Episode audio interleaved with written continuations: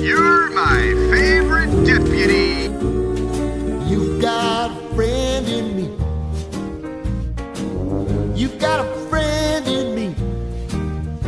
Oh, boss, look, an alien! Where? Ah! Rough ahead and you're miles and miles from your nice warm bed. I don't get it. You just remember you what you swine. What are you looking you at? Got a friend in me. It's not a laser. It's a little light bulb that blinks. What's with him? Laser and things. Look, I'm Woody. Howdy, howdy, howdy. Aha, aha. You got a friend in me. You got a friend in me. You got some trouble. Pizza Planet? I got it too. There isn't anything. Mom, do you know where Buzz is? Well, I just want to say you're a bright young woman with a beautiful yarn full of hair. For infinity and beyond. You got a friend in me. Hey, cowboy. You're with me. Some other folks might Andy will play with all of us. I know it.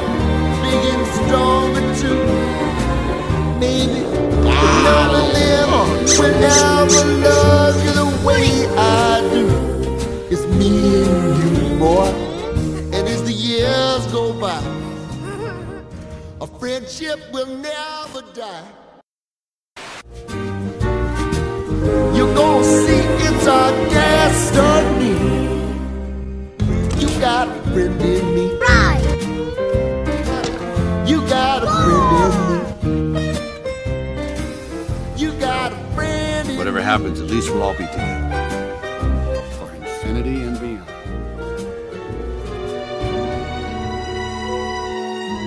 So long, partner.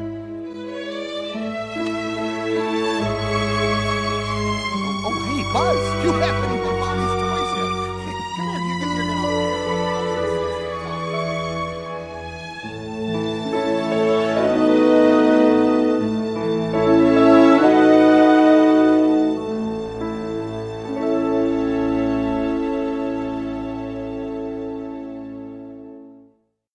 Hey everybody, welcome back to Entertainment Talk. Today I'm here to do another ranking podcast. This one's going to be for the Toy Story franchise. Of course, earlier today, or at least for you guys, you would have seen that I posted my have posted my review for Toy Story 3, and that will be the season finale for classic reviews for season 3. But next week I am coming back to do, or at least for you guys, I'm coming back to do a season 3 rankings podcast. So I guess you're getting a few of those in with this week and next week.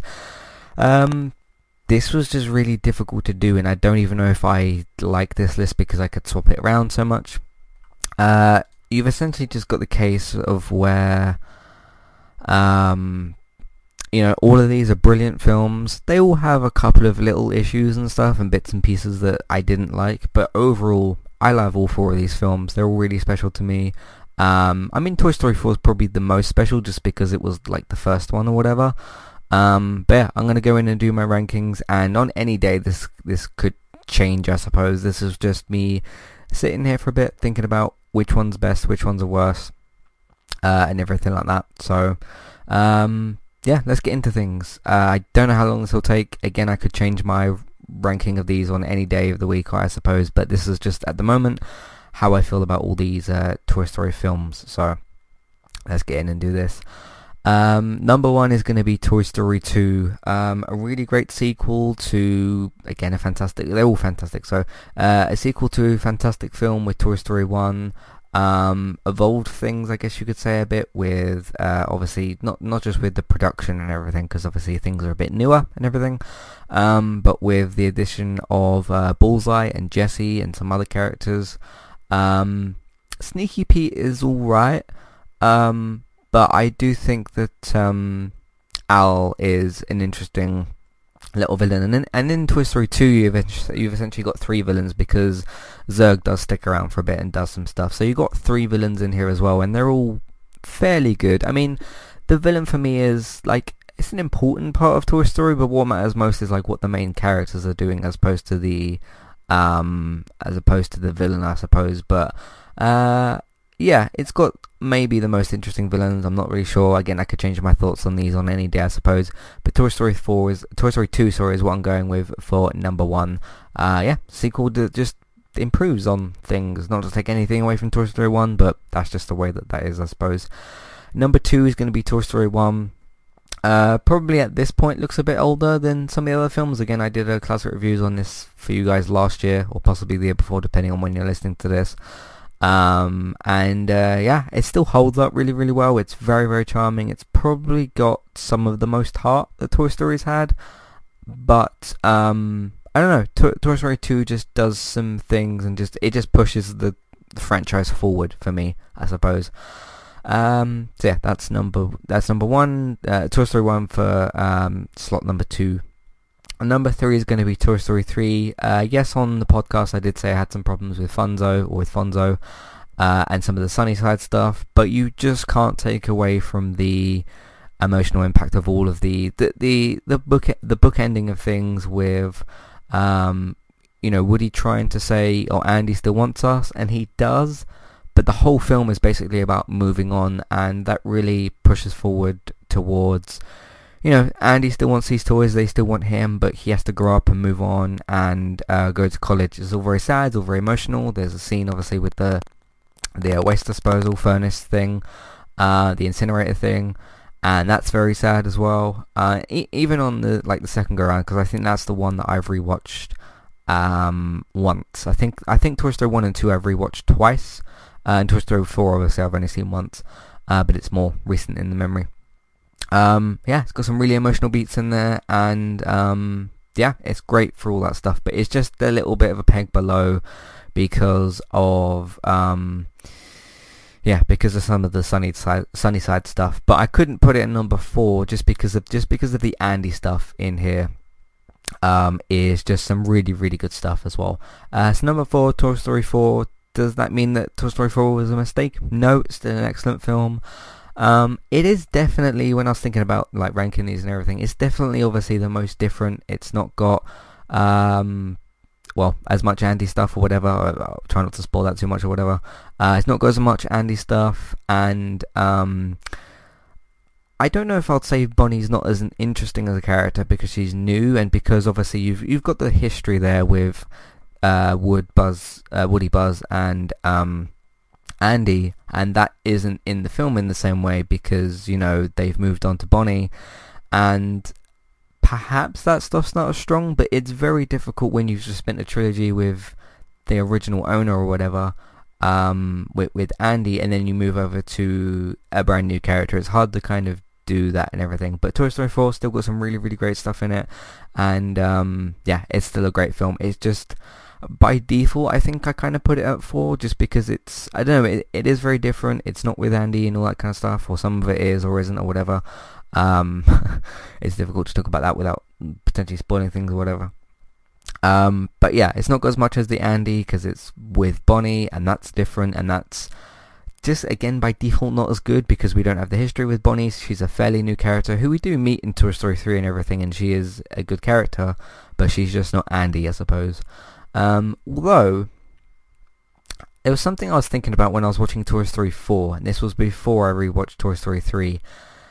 Does Bonnie have more screen time than Andy in this whole franchise? If you rewatch Toy Story 1 and 2, and I can't remember if I mentioned it on those two podcasts, Andy isn't in the film much at all, especially in Toy Story 1.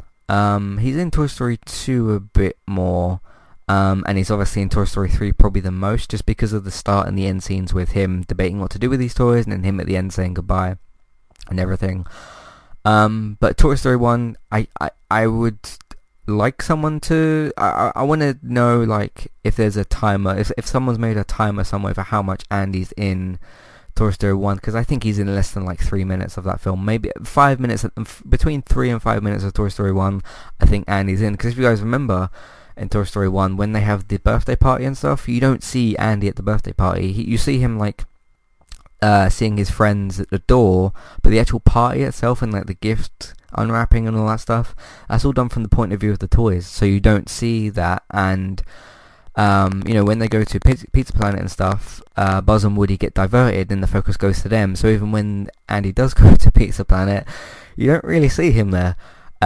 So yeah, I would say a maximum like 5 minutes he's in Toy Story 1. And obviously Bonnie's... See, because Bonnie's in Toy Story 3 a little bit and Toy Story 4. So they're both in... well, Andy's in 3... Oh, he is in the fourth film as well, I suppose. I won't give context as to what he's in. So he's in all four, but she's in two of them. But there's some quite long bits with Bonnie in Toy Story 4 that when I was watching them, I thought, like, is this more than what we've seen of Andy? So I don't know. But yeah, you just don't have. Cause yeah, I was just thinking about that screen time wise as compared to Andy. Like, is he in it that much? I don't know. So. Yeah, it's especially just not in Toy Story 1 so much, so there's that. But yeah, Toy Story 2, then Toy Story 1, then Toy Story 3, and then number 4. And there's a lot of really great scenes in Toy Story 2, even though Stinky Pete isn't as great of a villain. I think Zurg and Al kind of make up for it, and you also have the Woody's Roundup stuff, which I think is actually better than the criticism that it's given. It's not the greatest thing in Toy Story, but it's still... fairly good. And again, you kind of bring up the theme in there of, like, should he stay with these guys, should he go back home with Andy, does Andy really want him? And that's a theme kind of throughout Toy Story 4, which is like, okay, Woody deep down, even from the first film, Woody knows he's going to have to leave Andy eventually, but it's just a case of prolonging that for him, and when does he actually have to do that, which gives even more power to the Toy Story 3 scene, you know, the so long partner bit. And everything gives even more sort of power towards that. But yeah, let me know your guys' ranking of the Toy Story films, and if you can't specifically rank them, which, because it's hard. The easier way to do this is which is the best one, and then which is the next best one, and then work from there, instead of directly trying to pick out which is the worst one, because I couldn't do that myself. When I sort of thought, okay, which one goes at 4, I had to work from 1 to 4, because I just couldn't look at any of these and say, like, that's directly the worst, because it's still got some really good stuff in them. So, yeah, there's that one. And there's also, like, you know, the sequence on the plane with Toy Story 2. Really liked all that stuff. And there's stuff at the airport and everything. Thought all that was great. Yeah, so Toy Story 2, I think, is probably the best one here. So, but again, on a different day, I could tell you that Toy Story 1 or 3 or maybe 4 is the best one. But let me know what you think is the best Toy Story film. And if you can, let me know which one is the worst Toy Story film. Or rank them or whatever, but if you want to, tell me which one you think is the best. Matthew at entertainmenttalk.org, Twitter eTalkUK, as the contact page and information in your show notes.